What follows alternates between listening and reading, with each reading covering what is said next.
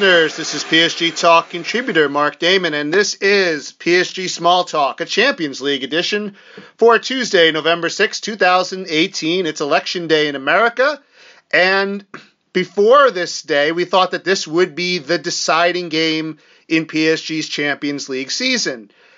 It ended up not being, and that was mainly because Liverpool lost on the road to Red Star Belgrade two nil. I mean, Liverpool were terrible in that game. So it ended up having Liverpool on six, Red Star on four, P S G on four, and Napoli on five. So the winner of this game, if a team won this game, would have taken sole possession of first place in the Champions League group stage. But what that um, loss by Liverpool did was it made this game much less of a must-win for Paris Saint-Germain. They still needed to draw it. They absolutely needed to draw that game. Psychologically, even probably more than mathematically, because if they had lost that game and then beaten Liverpool and then beaten Red Star, they still would get through. But I'd say this ex- getting this extra point and drawing psychologically helps because, quite frankly, I thought P S G played very well for the circumstances. They could not allow this game to get away from them early. They couldn't allow Napoli to get into a rhythm and just ping the ball around and force everyone to run around. So they went to a back three. They played Tilo Kehrer, which was really interesting. They didn't go with Kimpembe, I guess, because he hadn't really played in a while. But I, I thought he did all right. He had one really bad tackle that got him a yellow card, and I was a little bit nervous to keep him in there in the second half, but Tuchel stayed with him, and uh, Kara played pretty well, and I thought that back three, for the most part, held back Napoli in that first half, and it closed off the space. It allowed the wing players to get a little bit wider to defend the crosses. They didn't have sort of the wide open sort of crossing ability that they had in the first meeting between the two teams. And P S G slowly sort of patiently built up the game. Tuchel's very different from Emery in that P S G under Emery was very much about quick counterattacking in these Champions League games. But they never had sort of the defensive backbone to sort of back up what they were trying to do with that. In this case, I think that defensively in the first half, they were so solid. There were moments where they were shaky. Marquinhos was out of position a couple of times. Uh, Bernat was out of position a couple of times, but that's to be expected. But they they defended well. And they played the type of half that they needed to play. They took their opportunity. They got a good pass from Neymar to Kylian Mbappe on the wing. Mbappe cuts it back for Bernat, who almost falls over himself, but scores the goal in the forty-sixth minute in stoppage time to give P S G the one nil lead, which was crucial because you did not want to go into that half zero zero, knowing that Napoli were going to come out for you in the second half. But solid decisions, I think, from Tuchel in the starting lineup. I liked what he put out there. Draxler made a difference in that Draxler's just a better passer than Adrien Rabiot. Like, That, that to me, is sort of the difference maker in this case. Draxler, to me, he's not as physical of a defensive presence when he's, you know, when Rabiot's Rabiot, he's a very good, strong defensive presence physically. But he's rarely that. More times than not, he's losing the ball, he's jogging back. You didn't have that problem with Julian Draxler. He gave you an effort. And him and Verratti together seemed to work. And it allowed Neymar to come back and get the ball. Neymar was really good in that first half. I I would say it was one of his better first halves of a big game that he's had with Paris Saint-Germain. The second half, not so much. We'll get to that. But you can't sort of, I don't think you can complain about how P S G approached that game in the first half. And you got good runs from Mbappe, and I think it showed that you didn't really need Cavani in this game because what having Kylian Mbappe as your nine or your false nine, I kind of think he was more of a false nine in this situation. He could work on all three wing. He could work in all three sides of the field. He could work right, left, and middle. He could make runs off the shoulder. It gave him freedom to do more because Cavani's going to sit in that middle and he's going to look to make runs through the middle as opposed to sort of runs off the side, which would kind of force Neymar and Mbappe wide, which is actually what kind of happened late in the game when they brought Edinson Cavani on, which was that Cavani sort of didn't really want to get in anybody's way, so he wasn't particularly that effective. Um, I would say Meunier had a rough game. Uh, Meunier was uh, reluctant to cross, I think would be the best way to put it. Uh, he wasn't aggressive. He was sort of just getting the ball on the wing and not really trying to run at anybody, just sort of passing back and in. Um, Juan Bernat got the goal. He he's going to not be great defensively. He's just not going to be great defensively. But he gives you something offensively, and I thought he was fairly good in that role that he was in. Angel Di Maria had a very Angel Di Maria game. He didn't really do much, and that's not why he's out there. He's not out there to do a lot. He's out there to score the critical goal when the ball gets to him in the right opportunity. That opportunity never came. So we go into the half, and I'm thinking it's going to be a rough first fifteen minutes because Napoli at that point had to throw the bodies forward and had to be aggressive and had to try to attack, because if you get down in the sev- if you're down one nil in the seventieth minute or the seventy-fifth minute, eventually your legs start to get tired. And it was clear that Napoli's legs got tired as the game went on. So essentially they had to do what Croatia did in the World Cup final, which is throw everything you have for those first fifteen to twenty minutes, and if you don't get it, you're probably going to lose. And I think what would have happened if P S G had held on was that eventually Napoli would have tired and P S G would have been able to pick them off on the counter, and they probably could have won this game two nil or three one.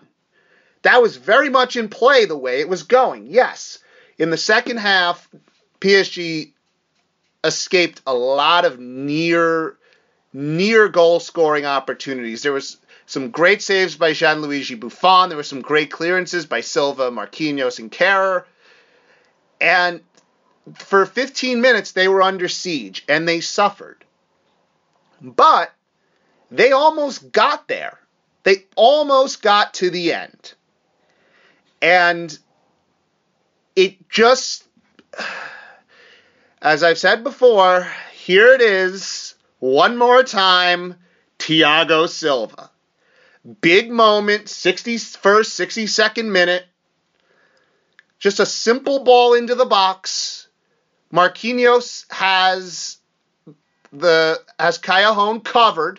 Ball's not getting to Callejon, who's offside, by the way.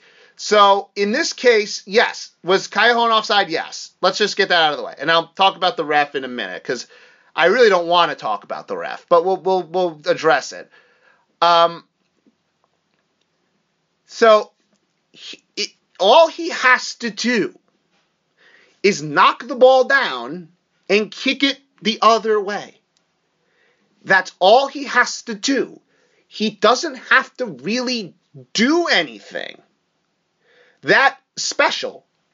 And this is sort of the problem. And it's the one glaring negative that you can change players, you can change the midfield, you can put new tactics in, but in the end, they are going to make this mistake, and specifically your back line, and for some odd reason, specifically Thiago Silva, or specifically Marquinhos, whatever, pick a name. But here we go.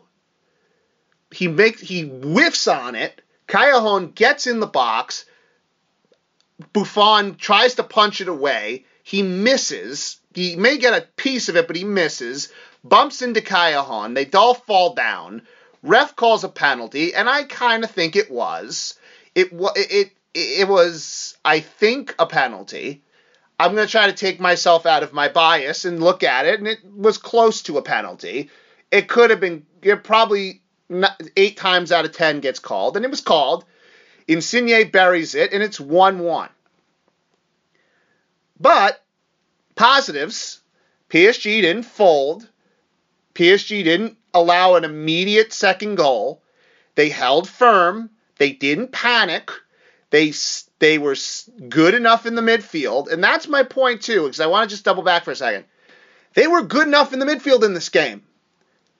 They were fine. They had enough possession. They probably led the game in possession. They were fine in the midfield. They weren't overrun. Part of that was the three at the back gave them a little more confidence to go forward and to make, you know, and to make passes in their own end. But still, midfield wasn't a problem here. Can't blame the midfield. We can look to what it always is. And the key Achilles heel, defending in critical moments under pressure. But, as I said, they held firm.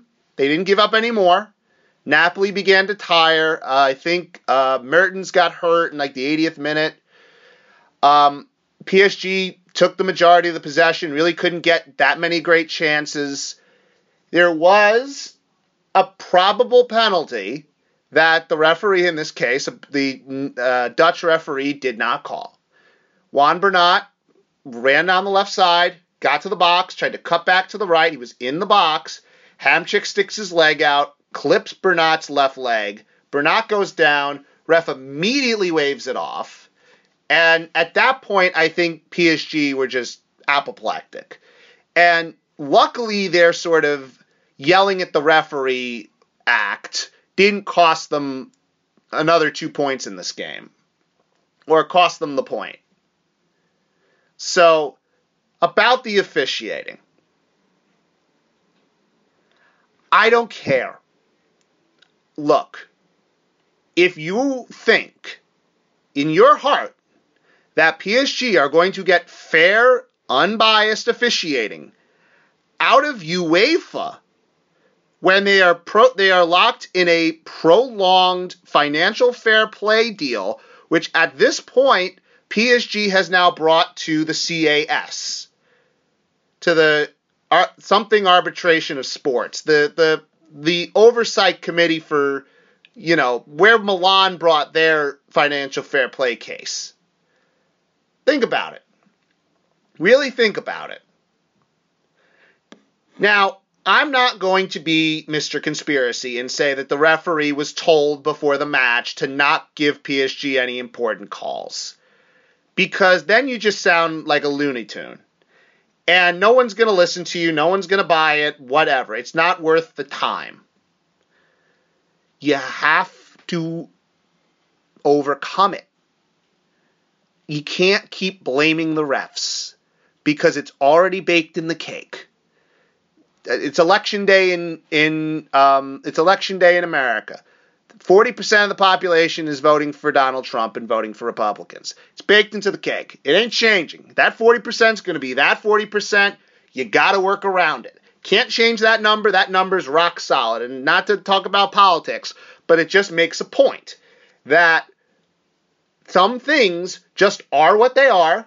You can't change them. You can't appeal to people. It's just how it is. And when they get V A R... and that same thing happens again, they probably won't use it. And they'll just act like nothing happened. So do we bitch and complain about it and show constant videos and act like we're some sort of poor, put upon, prosecuted team? No. Because in the end, all Thiago Silva has to do is clear the damn ball. That's all he has to do, and I'm talking really close to the to the microphone right now so that you all understand that. Yes, did the referee make a mistake? And I'm using quotation marks. Yes, he did. He made a mistake. But all Thiago Silva has to do is clear the ball like a normal defender and not whiff on it like a spaz. And P S G survived that scare. They wear Napoli down, and they probably win the game.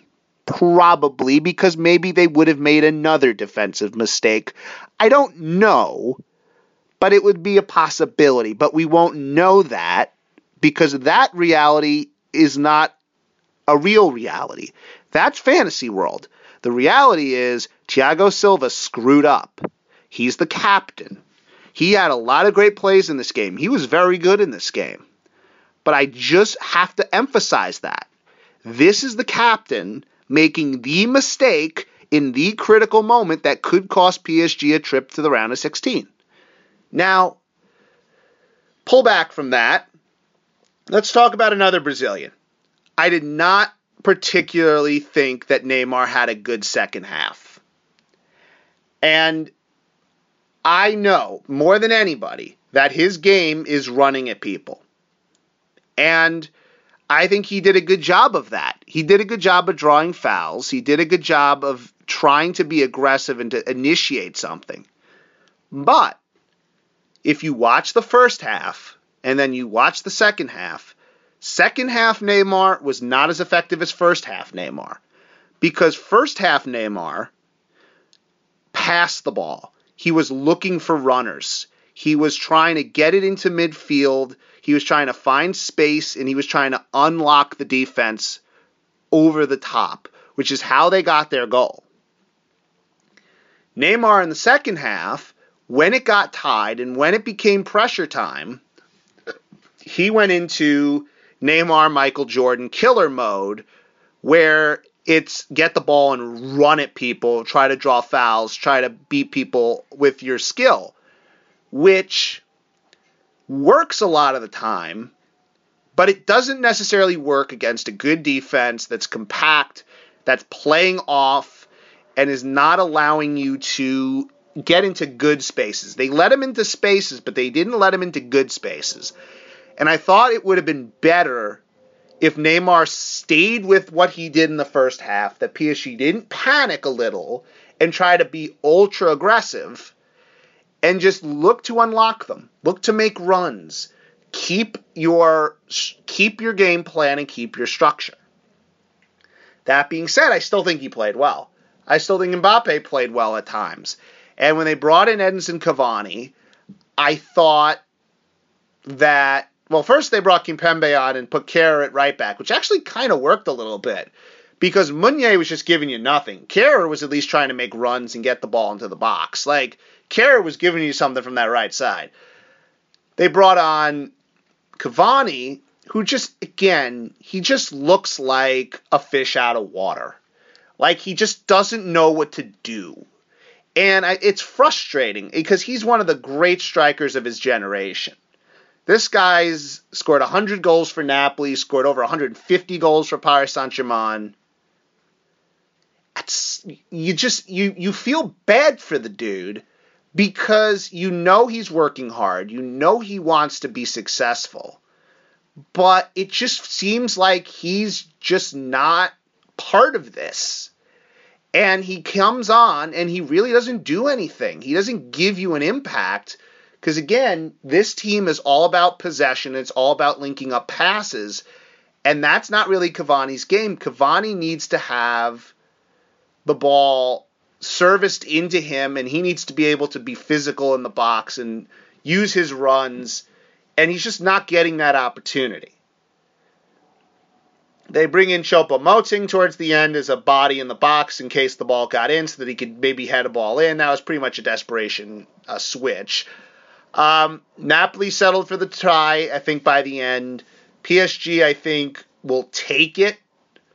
Um, they went into, they went on the road to a top European club. I consider Napoli a top twenty European club. And they got a draw. So, that's positive. They didn't lose. And they're still only one point back of Liverpool and Napoli. Liverpool's on six, Napoli's on six, P S G's on five, Red Star's on four. Now, are you concerned playing Liverpool at home that you can't get a win there? Um, not the way Liverpool are currently playing. Liverpool seem to be a bit uh, not great. So P S G, if they beat Liverpool at home, then they would have to at least get a result out of the Red Star game. If they draw it, they're in. And the fact of the matter is Red Star has not lost at home in this Champions League. They drew Napoli and they just beat Liverpool. So it's not an easy, it's not easy to go there and win. It's a pretty difficult situation. P S G have put themselves, because of giving up that late goal to uh, Roberto Firmino in, in Anfield, and because they couldn't hold Napoli at their own place, P S G have put themselves in a difficult situation. It's not impossible, but now it's, we kick the can another week. We punt the ball to fight another day. And at some point, they're going to have a game against Monaco on Sunday. They're going to have a week off. They're going to play Toulouse, I think, on Friday, the Friday after American Thanksgiving, or the, or the, I think it, let's just check that for a minute, just so I, I kind of know. Um, Because I know Monaco is this Sunday.